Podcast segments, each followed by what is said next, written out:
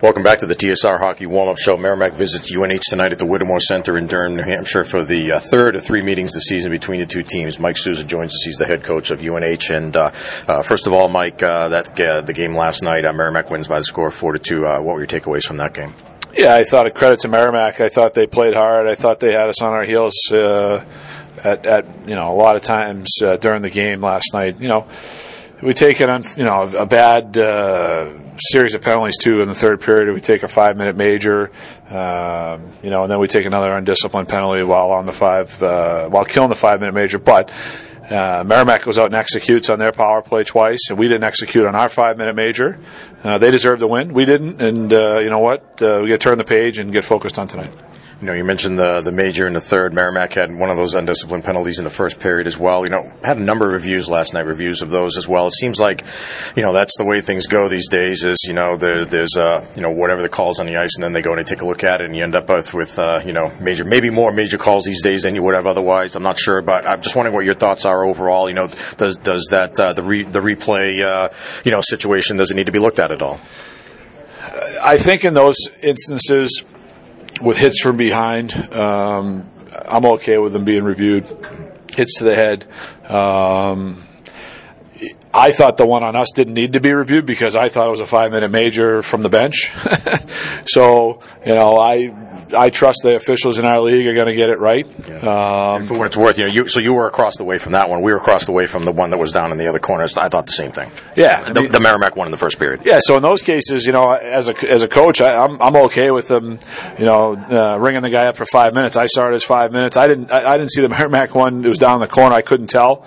You want them to get the calls right uh, for two reasons. One, uh, just the fact that you want to get them right, and, and you know, if you're going to throw a kid out of the game, you know, we only play 34 games, and and you want to make sure that uh, it's warranted. Right. Um, you know, it's a fine line. You know, then they, we go back to the review for, for face masking later in the game, and it's, you know, I'm not going to comment on my overall thoughts on, on, on the review, but I thought last night, uh, you know what, if they if they didn't see him, if they didn't see him, the re- replay is there to get it right, and I thought they I thought they got all the calls right, so it worked. Hmm.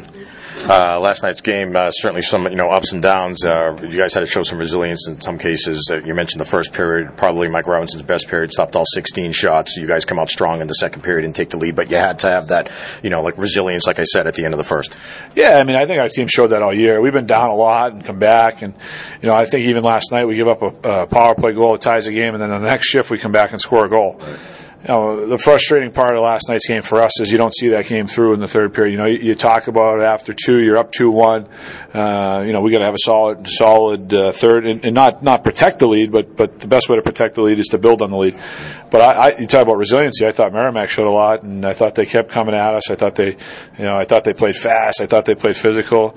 Um, yeah, it was disappointing for us. But you know what? As I told the kids this morning, I told the kids tonight, uh, you got to turn a page. You know, it's uh, yeah, you, you know, you got to live in the present moment and turn the page. Can't worry about what happened last night. There's nothing we can do about it now. Uh, you know, we didn't get a chance to talk after uh, the situation Friday with the ice and all that, but I'm thinking, you know, watching that situation, it's kind of one of these cases where, you know, really, I guess for both teams, but I'm interested in your thoughts for your club in that, you know, you don't know what's going to happen, right, from night to night. You got to be prepared almost for everything, even keel, right? You know, don't don't let it affect you too much one one way or the other. How did you end up dealing with it? Yeah, I mean, one of the things we constantly talk about is mental toughness, and uh, here, um, but as I said previously on our radio show, is uh, our players aren't pros. Uh, they're young men, um, and so uh, in a utopia, yeah, every guy's mentally focused when those situations happen, but the reality is that's just not the reality. I thought we did a good job being at home. Sometimes I think it's probably a little easier in those situations where we have the ability to use our weight room and uh, have our support people, you know, and just being more comfortable, if you will, as the home team as opposed to being the road team.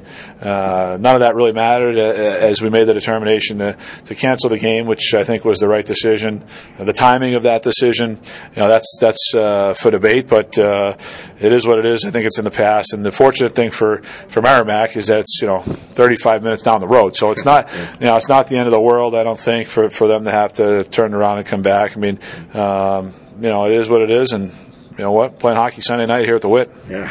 Uh, one of the guys I thought last night played well, even besides the goal he scored, Eric MacAdams, but on the goal that he scored, did a nice job, I think, to win a battle there off the draw and, uh, you know, beat a couple of guys, find some space and, and, and fire a pretty good shot towards the net. Yeah, I mean, our top forward has been out for the last uh, six games, and Jackson Pierson. So, you know, it's it's presented an opportunity for other players to step up. Eric has, uh, you know, really risen uh, during this time. I mean, it's uh, you know, we told guys that when Jackson went down, he's he leads our team, uh, leads our forwards in ice time. He's on our first penalty kill, first power play quarterback, and uh, a guy like that goes out. You know, it's a it's a huge void to fill, and it's got to be filled by several guys. We need some other guys to other guys to step up. We you know we realize, as you know we've struggled to score goals. I mean, we're last in the league uh, in hockey East play in, in offense. And ironically, I think we're in the middle of the pack in overall game, you know, overall. So it's just one of these things that leaves you scratching your head because I think we got some talented players in there. And it's just a matter of, uh, you know what? Hopefully tonight some guys break through for us and you know carry that into the break. You know, with three weeks off, you know, you, you can go into the break with a really good feeling or a really sour feeling in your stomach. I'm hoping we go with a good feeling. All right. Uh, I noticed you're changing up the lines somewhat tonight as well. Uh, thoughts there? Uh, also, uh, who are you going to go with in goal tonight?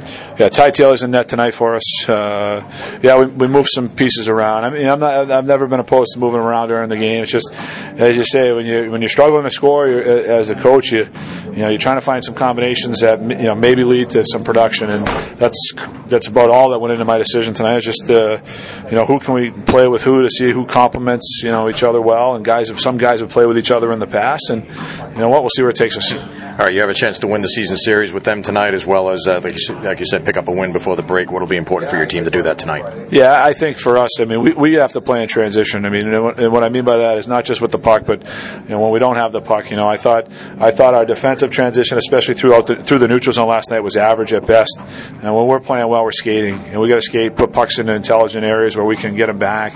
Uh, and, you know, just be hard to play against. And I think special team execution both ways is huge. I mean, if you look at last night's game, team that won the special team battle won the game, and you know we lost it and lost the game. So I think special teams will have a huge, uh, you know, have a huge uh, factor in tonight's outcome. All right, thanks a lot, Mike. Certainly appreciate it. Uh, best of luck to you guys tonight and the rest of the way. Merry Christmas also, and uh, have a good New Year, too. Yeah, thanks. Merry Christmas to you, too. All right, that's Mike Souza, head coach of the UNH Wildcats. We'll be back with more right after this, and John will have his interview with Merrimack head coach Scott Borek right here on the TSR Hockey Warm Up Show. This is Warrior Hockey.